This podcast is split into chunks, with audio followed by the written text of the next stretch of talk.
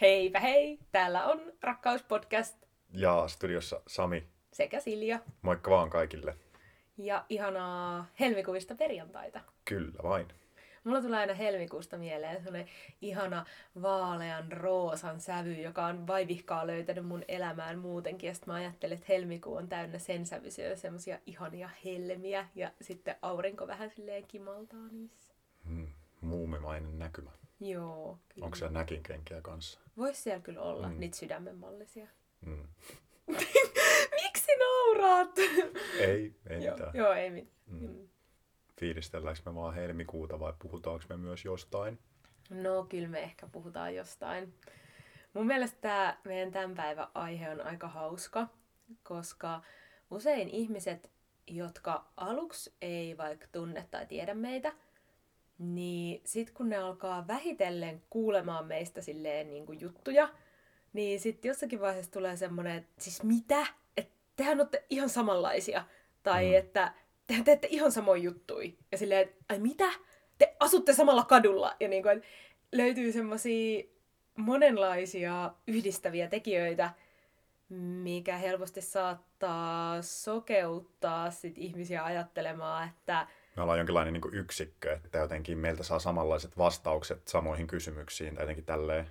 Ja että ikään kuin me oltaisiin sit kaikessa aina samaa mieltä tai toimittaisiin samalla tavalla tai... Hmm. Joo, ja ehkä tässä jaksossa koitetaan pureutua vähän siihen, että vaikka me näytetään paperilla silleen jotenkin aika samanlaisilta tai arvoilta ja ajatuksilta samanlaisilta, niin meidän polut näihin pisteisiin on kuitenkin silleen tosi uniikit ja Hmm. meitä motivoi eri asiat. Ja vaikka me tehdään samoja asioita, niin me ei tehdä niitä samoista syistä. Tai samalla tavalla. Hmm. Joo. Toi on ollut mulle kiinnostavaa esimerkiksi se, että jos jossakin on pitänyt vaikka esitellä itsensä, että me ollaan oltu sunkaan jossain tilanteessa, missä me tunnetaan jo toisemme, mutta sitten on niinku paljon vieraita ihmisiä, joku workshop tai joku, Mm. ja sitten tulee joku semmoinen, että no niin, kerro kuka oot ja mitä teet. Ja sitten se on vielä hirveetä, että jos me on vaikka istuttu vierekkäin, niin sitten tavallaan sille, joka niinku kertoo sit toisen jälkeen, että jos sä oot ekana puhunut, että joo, mä oon Sami ja ding ding ding, ja sitten mä oon silleen, joo, mä oon Silja, ja sitten yrittää miettiä, ding, että ding, miten mahdollisimman niinku eri tavoilla pystyisi kertoa ne samat Ei- Eikö meidän pitäisi nimenomaan tehdä niin, että käytettäisiin ihan samaa lauserakennetta ja samoja muotoja. Joo. Hei, olen Silja, olen valmistunut täältä ja täältä ja teen näitä asioita, tykkään näistä. Ja sitten Asun sam- Porvoon kadulla. Jep, jep, jep. joo. Tota, mm, joo, se olisi kyllä varmaan niinku tosi hämmentävää, että sit saattaisi tulla sille workshopin vetäjälle vähän silleen, että siis anteeksi, mitä? Sanoit sä just äsken ihan tismalleen samat asiat kuin hän? Joo, sanoin. Joo, joo, same, same, but different. Niin, niin. ja silleen, tunnetteko te toi? Ei, ei tunneta. Ei. Hauska Joo. tavata, mä oon Sami. Joo, mä oon Silja, moikka. Moikka. Ai, ai säkin oot ollut tuolla Hauskaa, Aallossa. ei olla nähty joo, siellä. Joo. Joo. Mutta niin, esimerkiksi tämäkin, että kun me aloitettiin sunkaan yhtä aikaa Aallossa ää, maisteriopinnot silloin hetkinen, onhan siitä jo varmaan syksyllä tulee ehkä neljä vuotta tai jotain. Mm. Mm. Niin se oli myös tosi jännä, että, että tietysti me tiedettiin molemmat, että ollaan hakemassa sinne silloin edellisenä keväänä, mutta että molemmilla se oli jotenkin tullut vähän silleen niin kuin, jotenkin omaa kautta. Niin oli. Et molemmat oli vähän puhunut, että joo, että nyt kyllä kiinnostaisi niinku hakea jonnekin opiskelee. Ja sä hait silloin kanssa niinku jonnekin muuannekin. Mä en mielestäni ehkä hakenut. Hmm.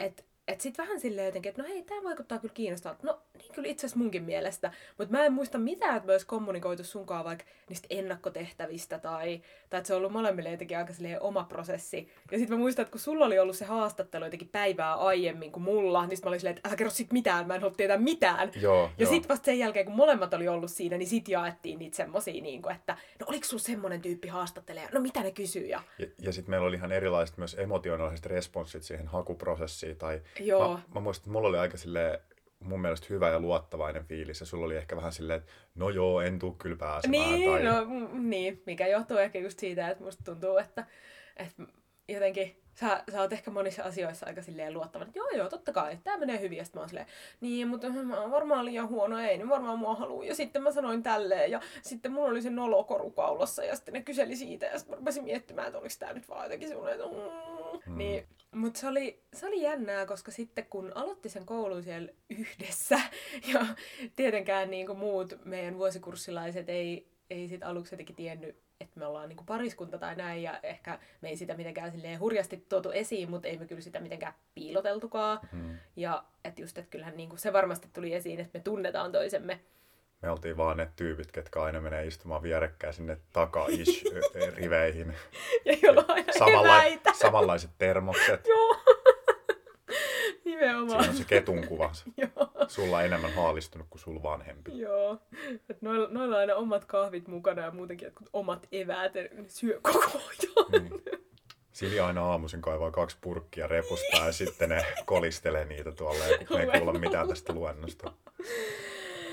Mutta niin mä luulen, että sitä myötä varmasti monille meidän niin vaikka luokkalaisille tai vuosikurssilaisille tuli just se fiilis, että, että okei, noi on ihan samanlaisia tai että noi tekee vaan samoja juttuja ja niin kuin, että noi on joku tommonen symbioosi. Ja sitten taas, että musta se on ollut kiinnostavaa, että sit kun sä oot ollut vaikka jossain aallossa jollain aivan eri kursseilla kuin minä, niin miten tavallaan mm. Mm. sä oot profiloitunut siellä sit niiden ihmisten parissa ihan erilaiseksi, tai että susta tulee ihan eri puolet esiin ja jotenkin mm.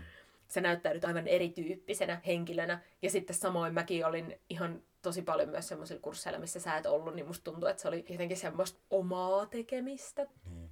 Ehkä siinä on jotain semmoista, että me viihdytään samankaltaisella maaperällä, mutta mm. sitten me niin kuin tongitaan ja porsitaan siellä omalla tavallamme. Niin se, toisella on saparo siellä ja toisella kärsä. Tai... Joo, tää meni nyt porsusmielikuvat, Joo. yes. Ja sitten samoin, jos mä mietin, että kun mä oon ollut aiemminkin sun kanssa samassa koulussa, Mm. Metropoliassa opiskeltu teatteri-ilmaisun ohjaajaksi, niin se oli niin kuin hassua, koska mä olin silloin niin kuin ikään kuin viimeistä vuotta. Tai no mä kävin sitten vielä yhden ylimääräisen puolikkaan vuodesta kouluun, mutta tavallaan... Ja sitten sä olit se uusi ykkönen siellä aloittamassa, niin sitten se oli jotenkin tosi sulosta ja söpöä silleen, että et sit kun jossain vaiheessa, no okei, mun kaverit tietysti tunsi ja ties sut jo siinä vaiheessa, mutta mm. niinku, että sit kun muillekin ihmisille jotenkin alkaa se, että ai, onks noi niinku pari?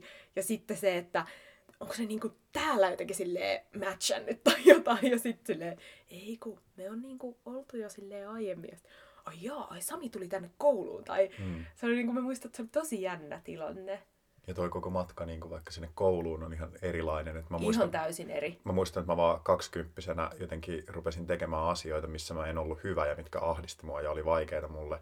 Mutta Ja- mitkä jollain tapaa ehkä kiinnosti tai Mm. veti sen takia puoleensa.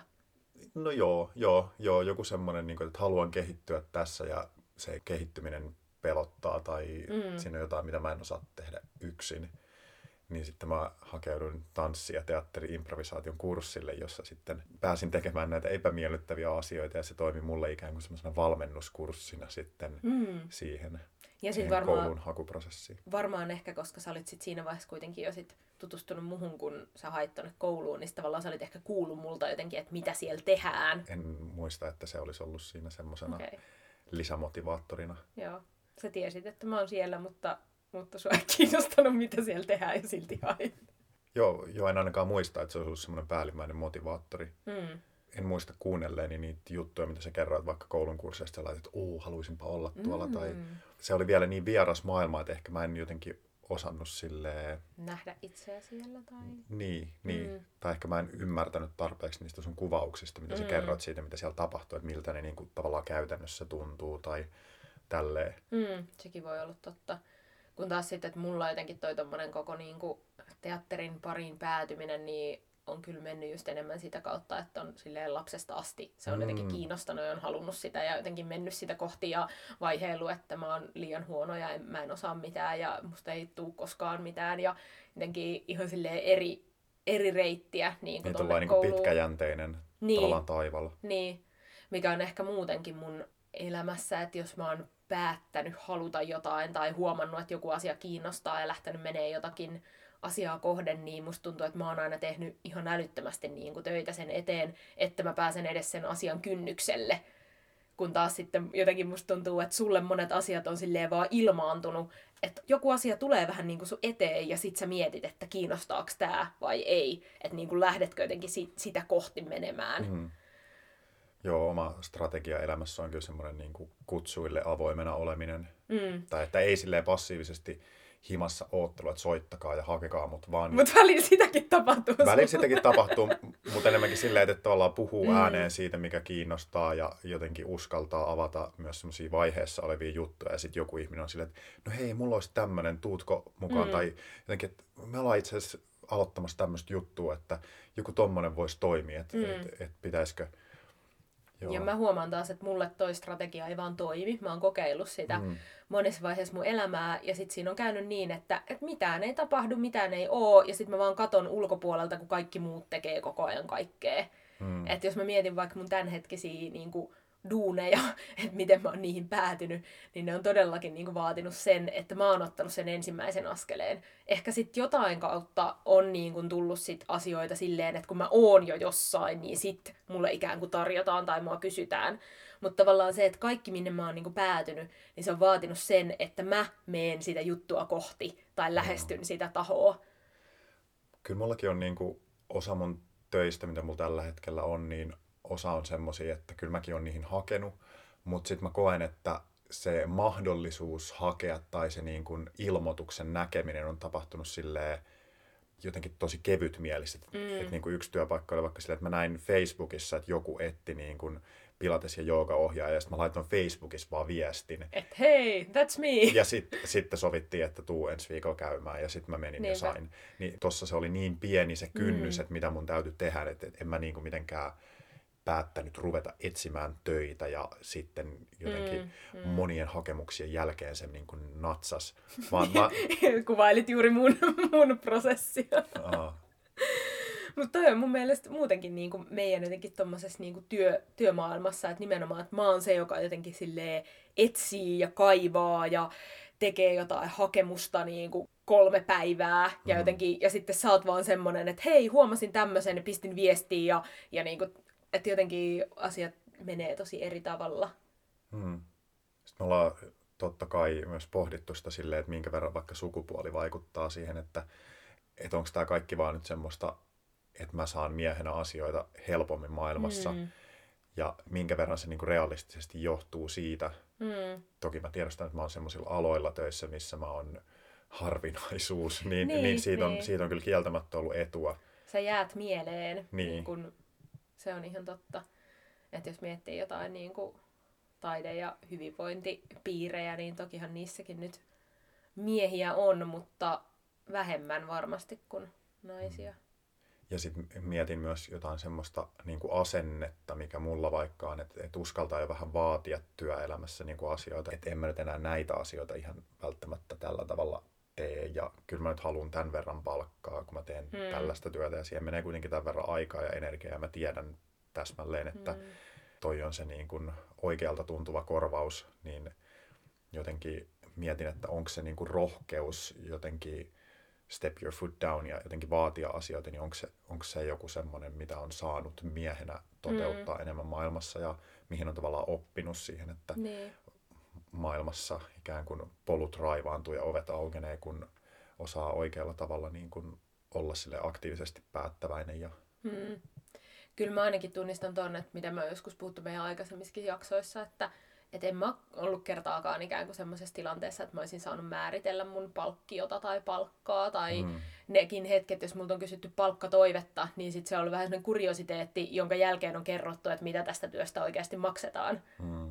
Mikä on vähän tuntunut silleen, että niin naurettavalta, että no, miksi te edes kysytte mun palkkatoivetta, jos teillä on joku tämmöinen, minkä verran te nyt sitten kuitenkin aiotte mulle maksaa niin kyllä toi on esimerkiksi tuntunut välillä tosi pahalta niin kun mm. suhteessa, että me saadaan sunkaan ikään kuin samasta työstä ihan eri palkkaa. Toki siinä on eri työnantaja. Että sitten jos me on oltu saman työnantajan palveluksessa, mitä on myöskin tapahtunut mm. useita kertojakin, niin silloin me on kyllä saatu samaa palkkaa. Ja sitten jos siinä olisi ollut epäkohta, niin mä olisin todellakin nostanut sen esiin.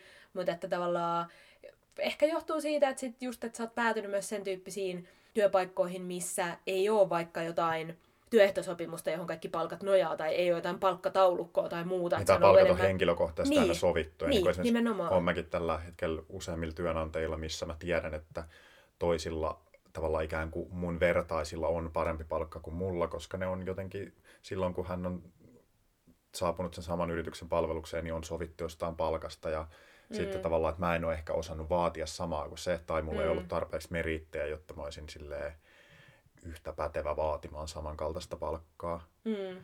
Mutta jotenkin se ärsyttää kyllä se semmoinen niin kuin epäavoimuus siinä, Mm. että kyllä pitäisi, Tosi paljon. niin, kyllä pitäisi tietää, niin kuin, että mistä se niin kuin palkka koostuu ja jotenkin silleen, no okei, no nyt kun mulla vaikka tuo tämä viisi vuotta täyteen kokemusta, niin nyt, nyt mä pääsen sille samalle palkkiotasolle kuin tuo Mm, toinen.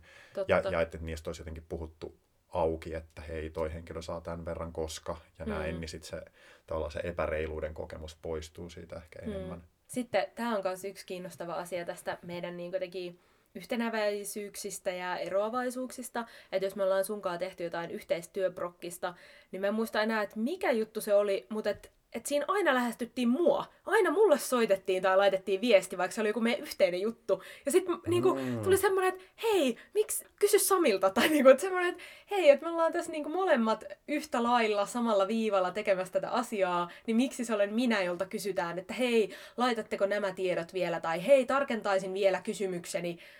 Silleen, että mik, miksi? Niin. Miksi? Että ajatellaanko tässä jotenkin, että, että jos on mies ja nainen, että no tämä nainen on varmaan sitten tämä huolellisempi ja vastuullisempi ja hoitaa näitä tämmöisiä asioita, mikä tuntuu taas ihan Joo. naurettavalta Tomma- stereotypialta. Tuon mä kyllä tunnistan. Olen tullut aliarvioiduksi niin kuin, mm. tavallaan tuommoisten asioiden, Asioiden hoitamisen. hoitokykyjeni suhteen. Joo. Ja vaikka niin kuin ollaan laitettu sähköposti jotenkin silleen, okei, okay, jommankumman osoitteesta, mutta aina silleen, että kopiona myös se toisen osoite. Ja, ja sitten allekirjoitettu viestit silleen, että mm, Sami ja Silja. Mm. Niin silti mä tunnistan ton tosi paljon, että Joo. tosi en muista kertaakaan, että olisi ollut silleen, että vaan muhun otettu yhteyttä ja jotenkin pyydetty mua niin kuin hoitamaan jotain. Joo, toi on tosi jännä, mikä sitten niinku, Mm. tossa tilanteessa se semmonen, että jos me puhuttiin aluksi siitä, että välillä jopa saattaa vähän ärsyttää, että ihmiset jotenkin niputtaa meidät joksikin yksiköksi tai kombinaatioksi tai symbioosiksi, niin sitten tommosissa hetkissä se saattaa jopa sit ärsyttää, että no miksi, miksi nyt ei sit niinku ikään kuin niputeta meitä yhteen, että miksi tämä viesti ei lähtenyt meille molemmille, vaan että nyt meidät jotenkin erotellaan, että no tämä nyt selkeästi menee nyt vaan tälle henkilölle. Mm, mm.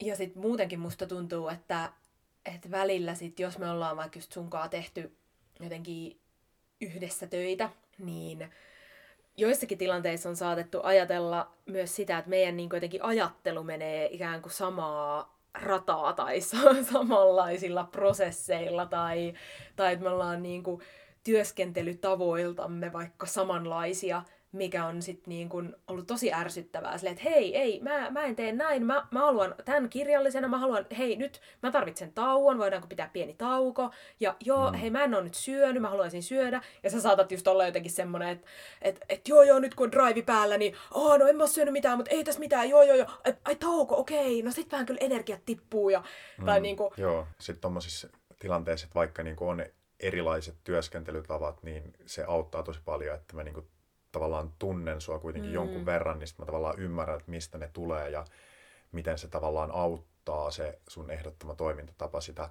sun parasta tapaa olla mukana siinä prosessissa, niin sitten tavallaan mä tosi helposti ymmärrän se, mitä sä tarkoitat. Mm. Ja sitten ehkä vaan huomaa sen, että sit jos on ollut joku työryhmä, jossa me ollaan oltu sun kanssa osana sitä työryhmää, niin sitten tavallaan se, että, että jotkut on saattanut ehkä, en mä tiedä, hämmentyä tai jotenkin, mutta kuitenkin se, että me voidaan sunkaan vaikka just olla eri mieltä tai, tai toinen voi olla sitä mieltä, että hei mä haluaisin tauon ja toinen on sitä mieltä, että ei. Tai jotenkin silleen, että, että tommosissa tilanteissa, että vaikka me ollaan pariskunta ja vaikka me tehdään nyt tätä samaa työprojektia, niin silti meillä voi olla tässä hetkessä jotenkin erilaiset tarpeet tai halut. Mm. Että jotenkin, että, että jos toinen meistä sanoo, että hei, musta tuntuu nyt tältä tai mä ajattelen näin, niin se ei tarkoita sitä, että toinenkin ajattelisi. Mm. Vaan että mulla voi olla täysin oma mielipide ja ajatus johonkin juttuun. On meillä kyllä sitten moni semmoisia juttuja, mistä me ollaan ihan samaa mieltä. Esimerkiksi niin kuin vaikka se, että, että me ei olla kyllä työjutuissa ikinä myöhässä. Ei ikinä. Se on, joo, se on Ja, totta. ja sitten, jos on ilmoitettu joku kellonaika, milloin työpäivä päättyy tai luento loppuu, niin mä lähden minuutilleen ovesta ulos silloin. Mä en, mä en, Joo. mä en venytä niitä loppukeskusteluja. Mä en kestä sitä yhtään. Mä oon ehkä niinku pikkusen joustavampi, että mä voin niinku sillä kahdella minuutilla joustaa, mutta sit mä kyllä rupean pakkaamaan kamoja. Joo, väh, vähän äänekkäästi silleen vetoketjut suhahtelee Varsinkin kiinni. siis on, jos on joku tämmöinen luento, että sitten totta kai jos on joku neljän hengen oma palaveri, niin sit mä ehkä kysyn, Mm, että hei, mites kello on ton verran, että mun, mun olisi nyt aika lähteä, että mites Keksitkö koskaan tekosyitä silleen, että, että joo, mulla on tossa, mun pitää olla 15 yli tuossa keskustassa, niin mun täytyy ruveta tässä lähtemään. Käytätkö tätä? Mä saatan sanoa, että mun täytyy lähteä, mutta en mä sano mitään, mitään mm. siihen. Et se on vaan, vaikkei mulla nimenomaan olisi mitään, mutta jos mä oon aikatauluttanut mun oman niin kuin sisäisen päivärytmini niin, että asia loppuu vaikka 15.30, niin sitten mä tavallaan oon saattanut vaikka suunnitella, että okei, no niin, sit mä menen sen jälkeen kauppaan, sit mä menen kotiin ja teen ruokaa, ding, ding, ding, ding, ding. Ja kyllä siinä nyt se niin kuin 5 tai 10 minuuttia on sitä joustoa, mutta sitten se on mun mielestä myös asioiden huonoa organisoimista, jos päivä ei niin kuin, tulekaan valmiiksi siinä vaiheessa, kun kello ilmoittaa. Joo, ja sitten kun jotkut esimerkiksi vaikka luennoitsijat ei edes jotenkin silleen, they don't even acknowledge mm. that they're late. Että et, et ne vaan niinku paahtaa ja sitten ne jossain vaiheessa tajuaa 27. Joo, kyllä. Meidän olisi pitänyt tästä tasalta jo lopetella, että voitaisiin tässä pikkuhiljaa siirtyä loppukysymykseen. Mutta oota, mä kerron tämän yhden, jep, ja onko teille kauhea kiire, että heitetään pallo takaisin. Joo. Niin, että mä en ollutkaan väärässä. Oletteko te nyt niin laiskoja, että haluatte oikeasti lähteä menemään, kun mulla Vai olisi onko teillä tätä mukaan jotain- muuta tärkeämpää kuin tämä mun luento? Siis Niin. niin. mitä? Joo, ja sitten sekin on tosi jännä, että että tuommoisissa tilanteissa usein se, mikä milloin on oikeutettua niin kuin lähteen jo jotenkin se, että hei mun pitää mennä hakemaan lapset päiväkodista tai joku tämmöinen niin ns. oikea syy, Mm. että mun loppuu parkkiaika tai joku. Mutta sitten jos on vaan silleen, että hei, tämä on ilmoitettu, että tämä loppuu tähän aikaan ja mä haluan lähteä. Olen niin suunnitellut niinku- sisäisen energiankulutuksen ja hyvinvointini silleen, että mä oon, mä oon, niin kuin, mä oon tsempannut nyt tähän asti ja mä lopetan tsemppaamisen Nyt. nyt. Ja mä lähden meneen nyt. Mä haluaisin olla näin rohkea, että mä aina pitäisin tämmöisen dramaattisen puheenvuoron oven suusta. Sä et kunnioita mun, mun jotenkin, mun hyvinvointia. Niin. Ja sä jotenkin nyt vaan oot itsekäs ja mä lähden nyt.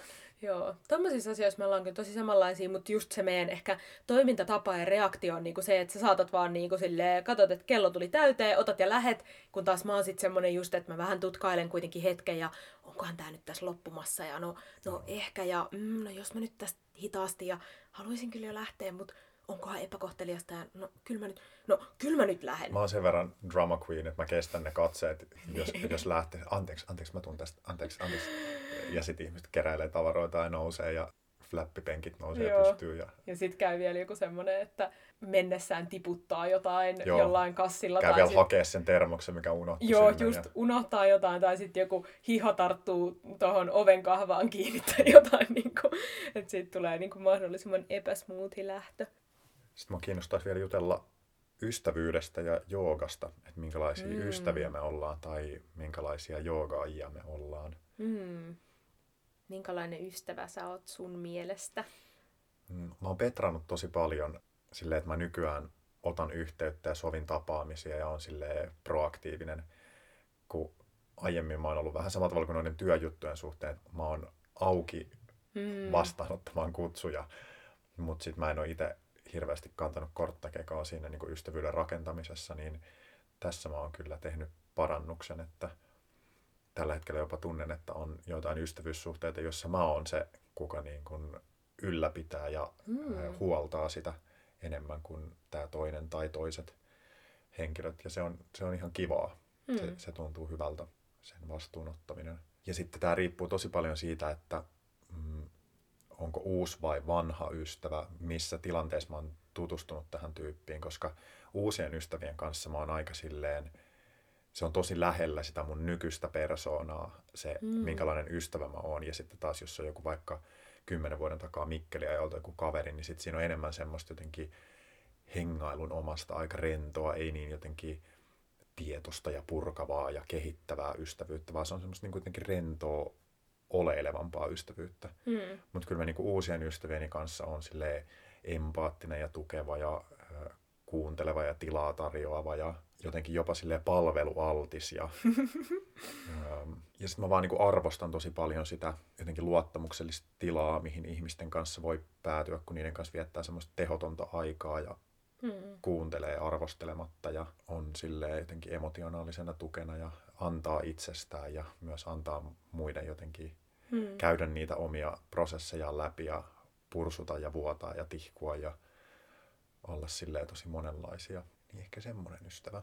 Joo, mä tunnistan tuossa jotain samaa, mutta taas ehkä jotenkin se näyttäytyy jotenkin aika eri tavalla, tai että mä oon aina taas, tai aina on aika vahva sana, mutta useimmiten läpi elämäni ollut nimenomaan se, joka ottaa yhteyttä ja mm. ehdottaa ja järjestää ja hoitaa ja säätää, mikä on jossain vaiheessa myös alkanut tuntua tosi raskaalta ja jonkun verran ehkä sitten karsinut myös jotain mun ystäviä pois elämästä, vaan sitä kautta, että mä oon tajunnut, että mä en jaksa itse kannatella tätä mm. ystävyyssuhdetta ja sitten tavallaan ollut valmis sit luopumaan niistä.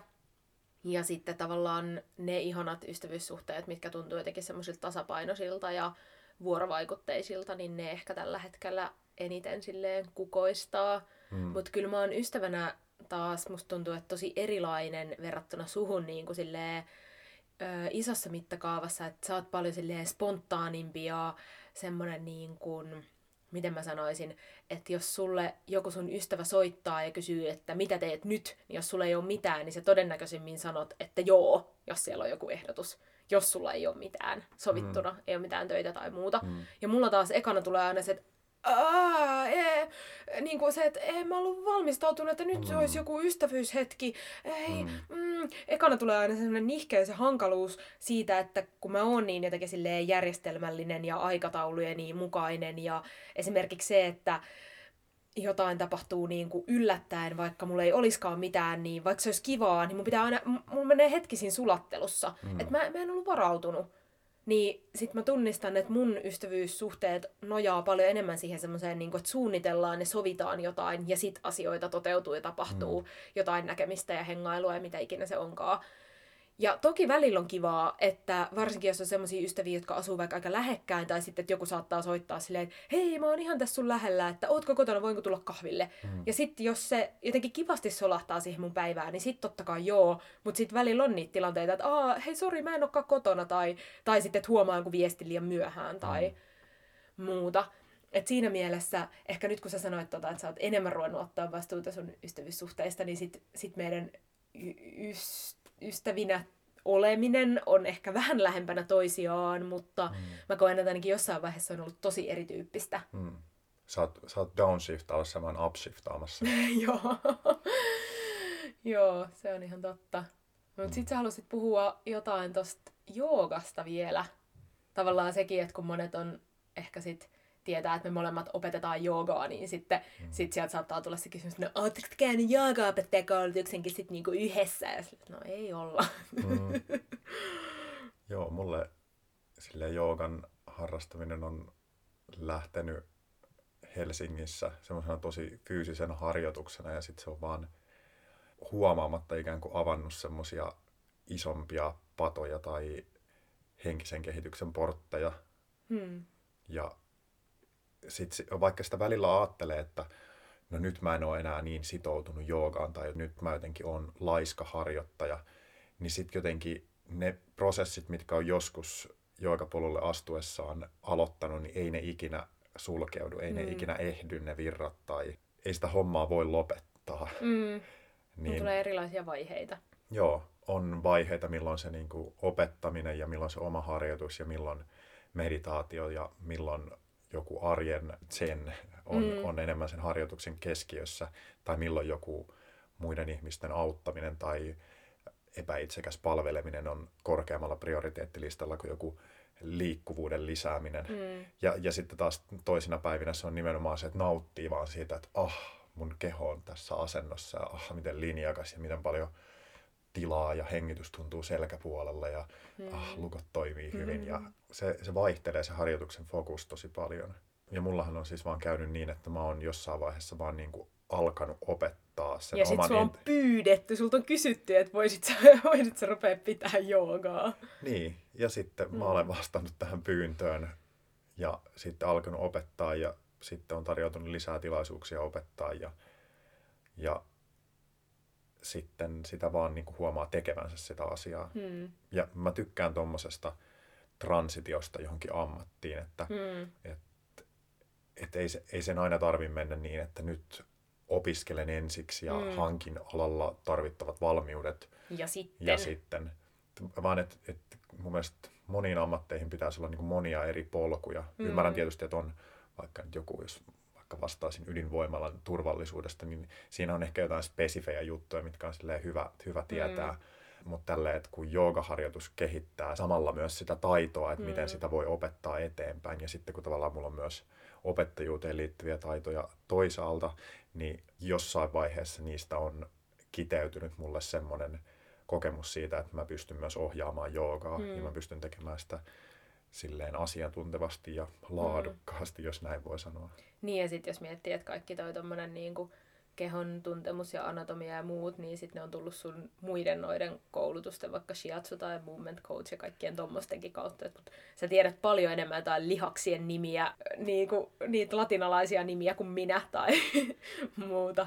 Et niin, se on tosi jännää. Niin ja sitten vaikka joku tanssi, niin se, niin se lisää tietoisuutta sisätilasta ja rytmistä ja virrasta ja hengityksestä ja Jep. läsnäolosta, niin sitten se on myös kyky ikään kuin opettaa itseään, niin kuin että mä oon ammentanut sitä oppia monista eri lähteistä ja sitten niin vaan kultivoinut sitä. Niin, kanavoin sitä niin kuin yhteen suuntaan.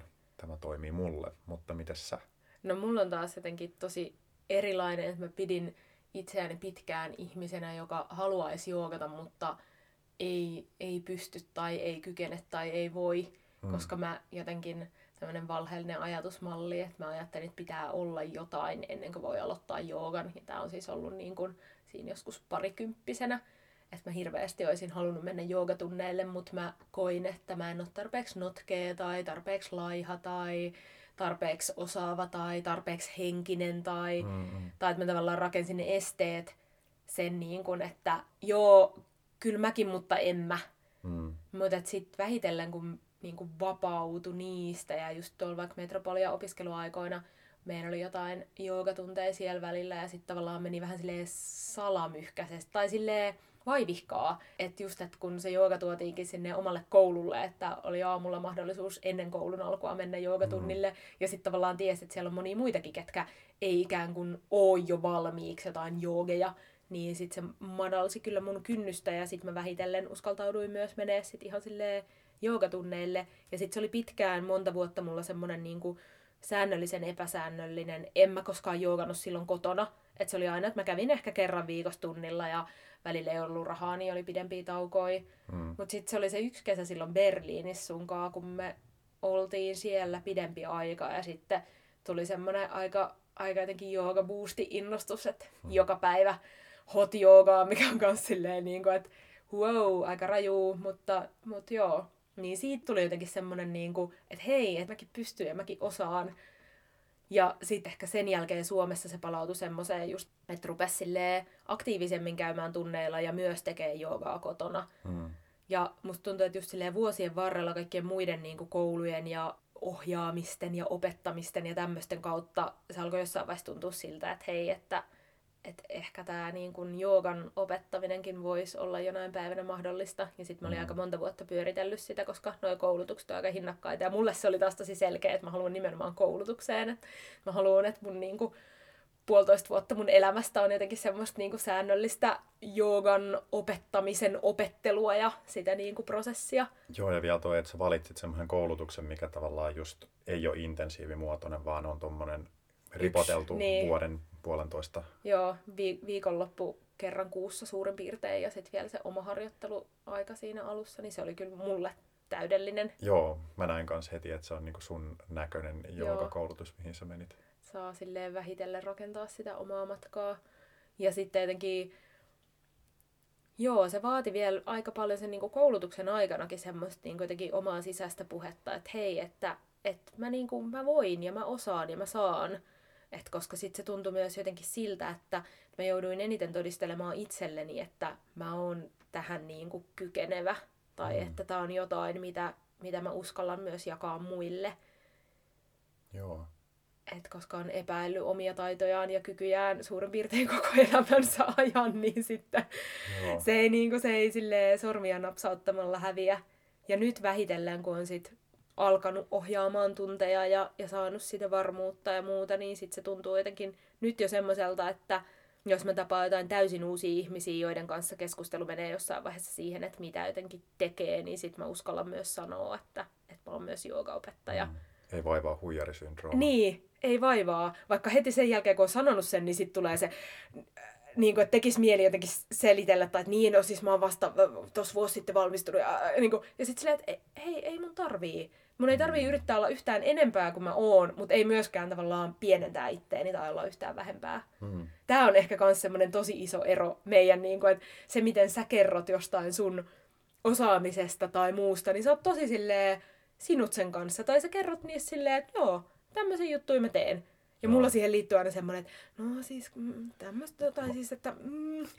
Mä huomaan, että mä oon tossa suhteessa vähän downshiftannut, että mä jossain vaiheessa vähän opin semmoisen ikään kuin uusliberalistisen tavan jotenkin niin kuin semmoisen amerikkalaisen puheen mm. tavallaan omista kyvyistä ja taidoista. Ei silleen, että mä olisin jotenkin niin kuin liiotellut niitä, mutta silleen, että mä aina kerroin tavallaan niin kuin sen maksimihyvän version mm. itsestäni ja osaamisestani. Ja musta tuli aika niin kuin hyvä siinä, että, että mä osaan pukea asiat silleen vakuuttavasti mm. ja, mm. ja silleen mä oon pyrkinyt viemään tota siihen suuntaan, että hei, entä jos mä teenkin siihen puheeseen semmoisia pieniä rakoja, että mä kerron myös niistä kohdista, missä mä oon epävarma tai missä, missä mun ajatukset ei ole vielä valmiita tai selkeitä. Mm. Ja mä huomaan, että se on toisenlaista ikään kuin itsevarmuutta, että uskaltaa olla jotenkin silleen, että hei, mulla on tämmöinen aihio, mä en yhtään tiedä, niin kuin, mä en ole miettinyt tätä niin kuin yhtään, mutta mua jotenkin kiinnostaa tämä ja mm. mä uskallan nykyään myös puhua ihmisille mun ideoista tai osaamisista tämmöisillä vähän hatarilla hmm. riitteisillä alueilla. Joo, tota mä kyllä ihailen sussa, koska